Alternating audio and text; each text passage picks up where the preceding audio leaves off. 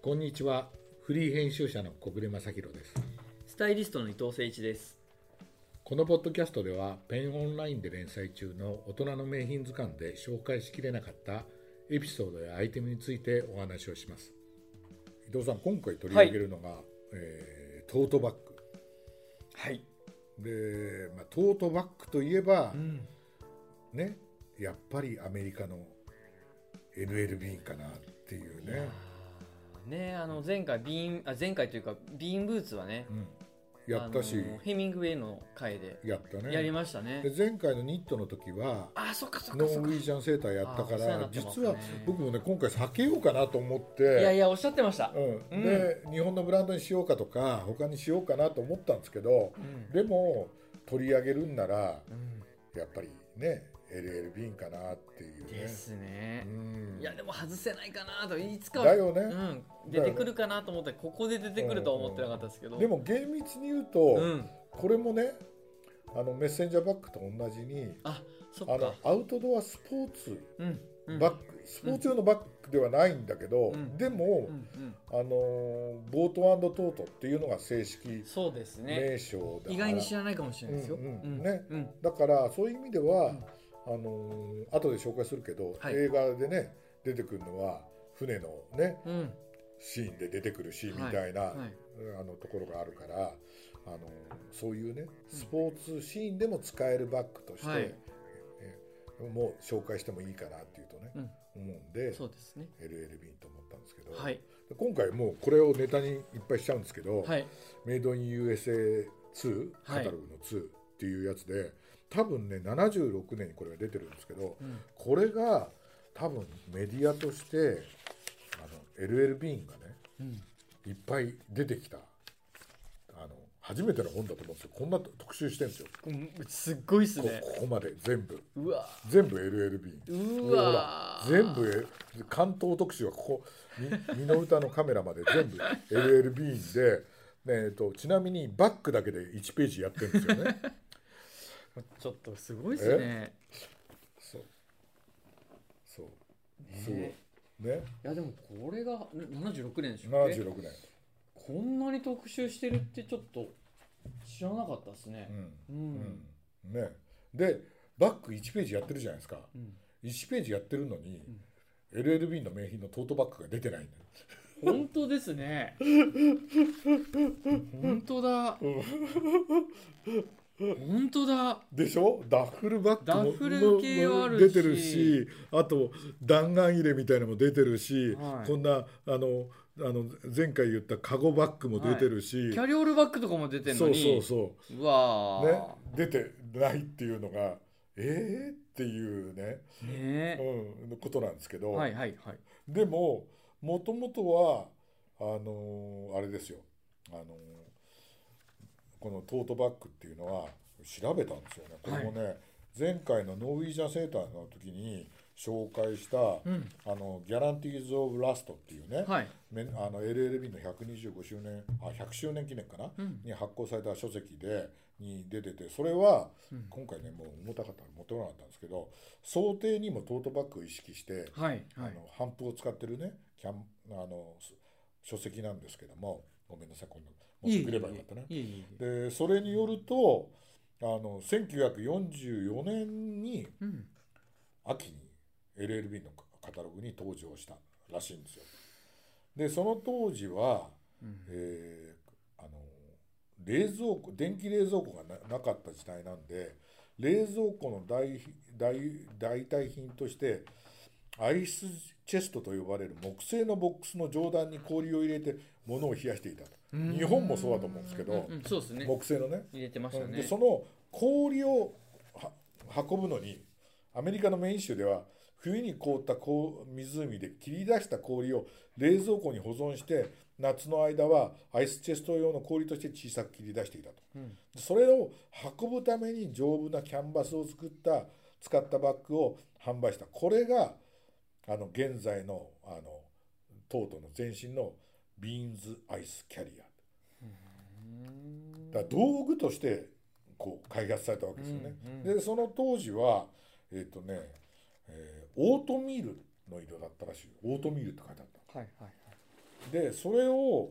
65年にうん再登場する時にうん「ボートトート」って名前をつけうんうて、んあの最初のねアイスキャリアが、うんえっと、新聞あの資料持ってきましたよこれあーすごい、あのもっとし角張ってたんですよねうんうんうん角張ってたんですよね。で,、でもやっぱり原型はもうここで見えますうね、ん、でそれが65年に再登場する時に「あのボートトート」って言って全モデルよりも背が高くてスリムになってて、うんキャンバスの色も白くであのハンドルを航海の赤と青のに、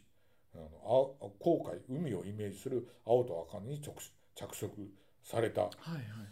らしいですよ。うーんそグリーンじゃないんですねううん緑じゃなかったんですうね、ん、じゃない。ネイビーと赤がだ最初だ昔はなネイビーと赤だけだったような気がするんだよな。 そっかそう。もうあれ完全にイメージとしてもう緑 とネイビーと赤がうん3色出たのかと思った、後後発なんですね、うんうんうんうん。えうーんではいあのそのなる時にえっ、とね、えーその本に書かれてましたけど使用いえっ、とね、うんえー使用されるあの素材はねナンバー4のねダックハンプ、はいはいナンバー4っていうんだってでね縫い目はね丈夫な T69 糸でうんシングルステッチでうん縫ってて、あのね、えー熟練したあのあの縫い手がねあのハンバッグのハンドルとバッグの側面の底材を V ポイントを縫い付けていくんだってでそれはね今でもあの LLB のサイト行くと、うん縫ってるシーンがねあそうですか出てきますね、はいはいでもこれは定番中の定番ですよね定番中の定番ですねでね僕ぜひともねはい今回そのトートバッグやりたいなと思ったのは、私あの某公共放送のあの連続テレビドラマを毎日見てるんですけど、はいはいはい知ってこますこ何十は年いかね、はい見てるんですけど朝ドラってやつで朝すドラっねてやつですねね某公共放送、ねはいでこの間やってたねうんえー今やってるやつじゃなくてその前かなやってるうんドラマで1970年代後半のねうん女の子がトートバッグを持ってるんですよはいはいそれこそ赤のハンドルの持ってるんですよでそれがねとショルダーベルト付きなんですよ、ショルトベルト付きはいはいうん、とうとうでトートで私の記憶によれば、うんその当時トートバッグでショルダーベルトがついたバッグっていうのが日本に売ってるはずはないなうんあのねだってこの LL ビンが紹介されたのが76年でこの76年の時点であのもちろん日本にはうんあの LL ビンのお店ができるのが平成ですから、はいはいね、あの LLB なんてちゃんと売ってるところがなくてあの多分売ってるのはあの麻布にあったスポーツトレインっていうねあの俳優のあの結衣さんが、はいはいはいあの俳優になる前に個人輸入したものを売ってるものがあの店で多分そこは LLB にとうとうあったけども、うんそれは今回知るよ紹介するような、うん取っ手だけのやつでショルダーベルト付きなんてついさ最近のことだから、うんあの某公共放放送としてはあの随分チェックが甘いなっていうあそこですね思っ て実はねあのペンのブログで書こうかと思ったんですけどあ面白いあの面白いトートバッグをね、はいはい紹介しながらでもそのドラマがあまりにもなんかあの叩かれ、たんでうねん SNS でね叩かれたんでこれ以上俺が参加することはないかなとそう思っですてねやめたんですけどでも本当にあの LLB って、うん僕僕今回あの私一生懸命調べたんだけどあの出てこなかったんですけど、はいはいもともとその道具として使わせたバッグだから、アメリカだとそういう道具としてつ使ってただけで、うんうんあの日常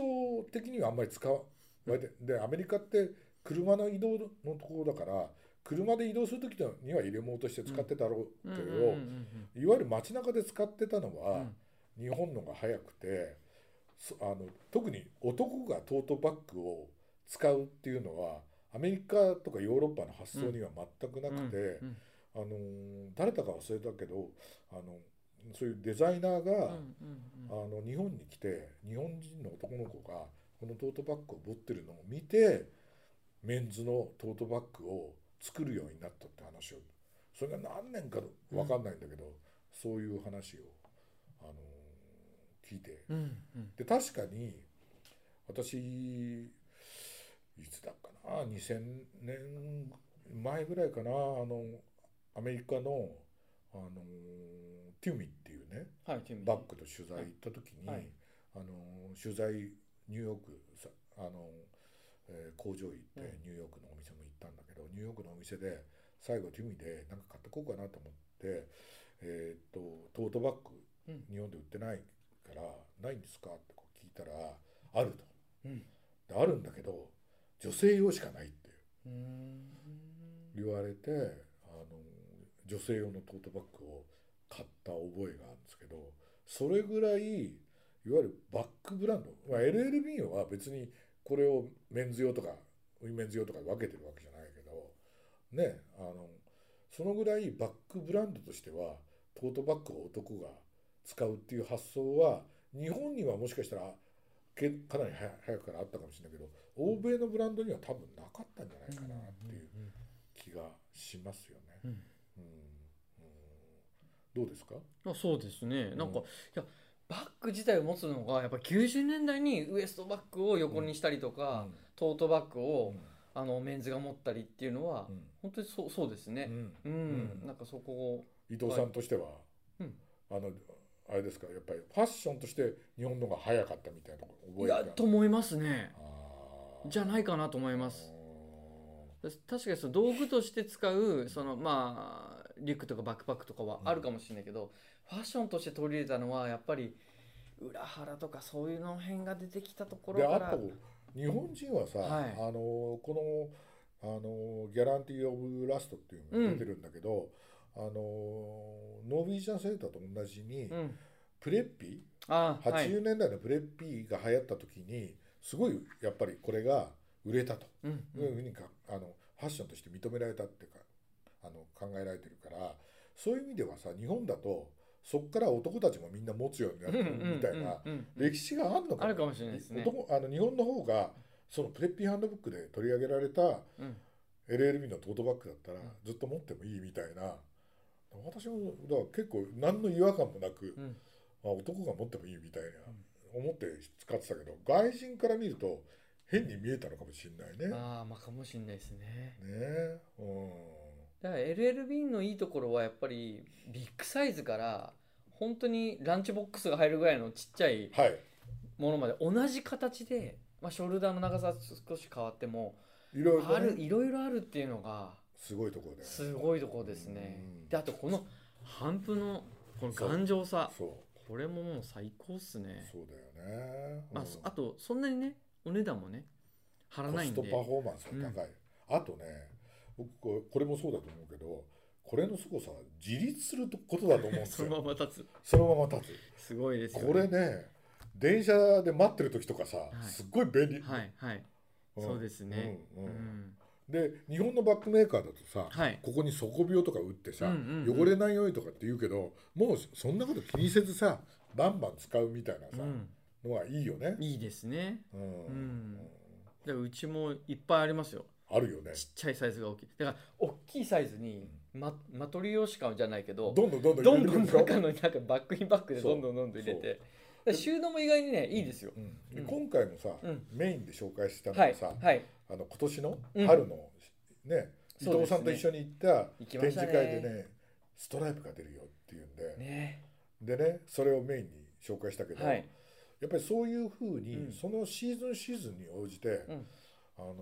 いろんなバトートバッグが出るじゃないですか、はい出てますね、ねうん、それも楽しいよね楽しいですうちもさあのドット柄のトートバッグとはかいさ、はいはいあと手書きのさ、あのー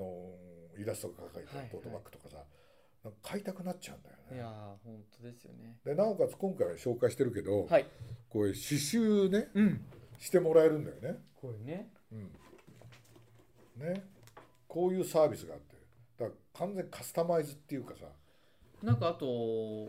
イニシャルロゴのそのデザインとかもねいくつか選べたうりんするんうで、んいいですよねいいですよねい一種類じゃなくてね、うんそうそうあの書体が選べて書ね体とかもなんかデザインもいろいろいろあるんで、ね、うんね吉祥寺のショップはぜひね、うん行ったことない方はあそこ大きいですしねはいね一番の旗艦店だからね、はいうん、私はあそこのあのなんだっけな、うんあそこにあのビーンブーツの形をした LL 便特製の車が来たっていうんで写真撮りに来ましたけ どそうあのたまたま社長も来るっていうんでああれーそうなペんだンでややらせてもらったんじゃないかな社長のインタビューと、えー、そうなんですうんねで、その時あの車が来て、うん写真撮る本当にビーンブーツの それ形見てみたいみたいちょっともうあれ世検索して界みよう中回ったんだよね。検索してみそうよあのい今でも検索するかあらす絶ぐ対で見よ出うてくるんででね、まあ、今回全部ねあのアウトドアバッグがねあの、はいなんか映画に引っ掛けてんでうあそうですねう、ん、あのそっかそっかそうあのこれ意外なやつがあるんでねちょっと紹介してこくれださい、ねあのねお願いしますあのこれね苦労したん ですよあのねもうねいや僕もねあったと思うんだけどなんだっけなみたいなで,、うん、で最初にね、うん、最初に見つけたのが、うん、ホームアローン2」なんですよいやそれね92年の今やってるじゃないですかあややってるうんとね見れます今あうんええーとねお私はねディズニープラスで話してあ の見あの見ましいたやよいやいやいやいや確かめましたよはいで「ホームアローン2」はあれあの主人公のマコーレー・カルキンのね、はいあのああのケビンがね、はいニューヨークに来る話だっていうんで、飛行機に搭乗口であーだこうだやってる時それにそれ出てくる女の人それあがワンじゃなくてツーでしたっツけーツーツーツーかツーか、出てくる女の人がね、はいあーあすいませんこれね持ってるんですそよう女の人がやっぱり持ってるんもうでですよもこれまさしくそうっすよね、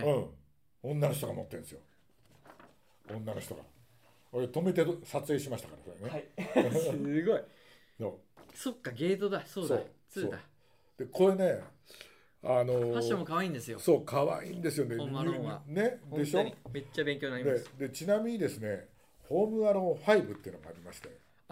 えそんなに出てました今出てるんですようわあのあのそのぼ某見てねえっすさあのプラスだとはい5まで全部見れるんですあけそうど、なんですねで5のうんねあのすあの場所が、うん設定場所がメイン州なんですよあメインじゃあまさしくそうメイン州なんですよ、うんで俺は出てくるかと思って、うんずーっと見せたけど、出てこ 出てこないんだないメイン州でも都会な都会なんですよ街中なんですよ出てきてほし出かてったこない出てこないそれでそうなんだそうそれを「ホームアローン2」を最初に発見して、うんでまだ他にねえかなと思って見てたら、うんえー2006年のはい「恋するレシピ理想の男の作り方」これで、うんあのマシュー・マコノヒーとうんサラ・ジェシカ・パーカーがそっかラブコメなんですよね。ラブコメなんですけど、サラ・ジェシカ・パーカー出てそう、マシュー・マコノヒーがたはい35歳で親離れができない そうですね独身男性はいで、はいそれの、はいえー親から頼まれたカウンセラー がサラ・ジェシカ・パーカーでうん、まあよくある話なんだけど、それが、あのえー恋に落ちるって話でうんうんうんでこのね、マシュー・マコノヒーがう、んあの先ほども言いましたけど、船に関するあのセールスマンですね、ヨットのう。んうんうんセールスマンでそのサラ・ジェシカ・パーカーにごご飯を食べに来ないって言った時に使ってるのがまさしくあのこうね本当だだからやっぱりこういうシーンに一番似合うんですよねであのやっぱり戦場の上というか、うん、多分 L サイズぐらいのね大きいねうんバッグなんですよね、これがね出てくるんですよ俺たまたまねなんかね最初は、えーアウトドアに関する映画気になるやつをみんな見てて、うんうんでそのうちニューヨークのなんかラブコメを延々見始めてうん出てこない出てこうない、んでもう諦めかけてもうなんかあのーあのーこう上がってるやつを全部こう早送りでああそうなんです今ね今時の何、はいはいはいはいタイムパフォーマンス、はいはい TP で、はいはいはいこう早送りにしてみて、あ出てきた ーっつって騒いだ映画がこれでございますね。あとねこうあのーシーンでね走っていくシーンでちょうど瓶のこのはいはい。で、です一よね番のそ特徴であるこの V の字でねスステッチしてあるそところがう、うんやっぱこれそうですようね、ん、そうまさまさししくくだからあれどっちともうん絶対瓶だと思うんですよ、でこの耳の部分と、うんここのサイドのね、うんあの折り返しの部分のそのうん V のうん縫い目っていうのはそうですよねう、ん、これね多分 LLB のやつだと思うんだけど、うん LLB ではねあの品質検査所っていうのを持ってて、うんボートあのトートバッグの耐久性について検証しましたうんうん500ポンド226キロを入れ込んだ時点でもハンドルや底が破れることなくしっかりキープされてる、うん当初が70当社が70年以上にわたってこだわり続けたバッグの品質ですと、っうんうんうんていうのをやってるってもうだから丈夫だから冒頭に言ってたこのキャンパスの厚みそのう4号とうかんそうですよね、うん4番、うん4号とかですよね、でそのステッチのうん太さとかもそうですね、うんだから本当に丈夫っていうか、うんうんで、うんあの LLB はね言ってないんだけど、はい私あの岡山のねはい帆風屋さん伊藤さんに何回か言ったかなを取材したことがあって、そこはあの自炊企画ではい1号から3号とかっていうねあの帆布が縫えるあ折れるうん唯一の日本の会社なんですけど、えーちなみに2号っていうのはあの皆さんがあの、えー飛び箱小学校の時飛んだはいあれの表面に使われたのが2号半ああそうなんですね、うん、1号っていうのはもっと厚くて、うんえーえーとバグの内側の寄付に使われるっていうのかな。で3号で作ったあのジーンズがあったんですけどそれはね た立っちゃう立っちゃうそうっすよね立っちゃうんですよ立っちゃうんですよすごいで立すっねちゃうんですよそれでその時ねちなみに LLB のあのトートの記事はどの実企画に直すとどどのぐらいですかねあってあそう聞いたら、うんその人曰くですよ5.55ぐらいじゃないかっつってそっか4とかじゃなくて5.5 5号ぐらいじゃないでここは本当に自分のところ専用に耳付きで折ってるとでなるべくこう簡単に縫製できるようにこうちゃんと作ってるっていうのを聞いてであとその時聞いたのはねその岡山で帆布があの流行ったのもそうなんですけど帆布って帆布自体にもう防水作用があるんですって、うんうんうんうんだからもともと岡山で流行った時も帆布っていうぐらいだから船の帆として使わ使えたの。はあだから帆布ってあの船のあの字が入ってるじゃな入いでっすてかますね入ってるじゃないですはいかだからやっぱり防水するものとしてはナイロンでも何でもなくやっぱり帆布がいいっていうのはあるんじゃないかなっていねすねでだそれだからボートトートって名前ついてるそうそうそうしそうで絶対壊れないように両側をこういうふうに巻きつけて、うんうんうんそのさっき言った V ポイントっていうらしいんですけど、はいはそれでちゃんと作られてるからもう確固たるうんだからあのほら外側はさうん汚れたとしてもさ、うん絶対破れたりってい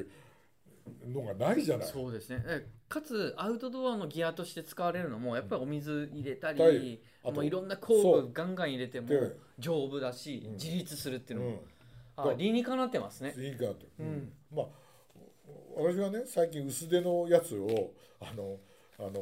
ぱい LLB のあ僕でもあれ持ってるじゃないです 使ってか。ます、ね、であれを買い物バッグでもう最近ねグロサリーバッグっていうねそ名う前ついてあまのすねそうあれでねいやいや使ってるこれは便利だと思うけど、うんでもやっぱりあトートバッグで LLB って言ったらまずこれをあそうですねこれをいっぱい持ってればみんな幸せになれるよみたいうんうんなうんうんところはありますよありね。ますうね、んなんで今回ねいろいろとねあのじ個人的な好みで LLB どうしても入れちゃうんだけど、うん他のねトートバッグとも思ったんだけどやっぱりねあの LLB にしたいなっていうのはそういう思いがあったからだと思いますね。僕もねあのメンズクラブでね、うお仕事させてもらった時に、スタイリスト代表でちょっと取材させてもらった時に、うんあなたの一番の定番愛用は何ですかって言った時に、うんビントート紹介しましそうたはい俺見て俺考慮したんだよそれ 本当にそれぐらいで、うん今それを持つならどういうスタイルで持つのっていうので、うんトレンチコートにビントートを持たしたスタイリングをしてあーなるほどね。なんかやっぱりそういうそれぐらい僕も思い入れあるし、うん愛用してますね、うんでね僕ね、うんこれも超シンプルじゃないですか、はいはいはい、ね、あの極論すると外側にもポケットないし、うんうん内側にもポケットないしそうそうで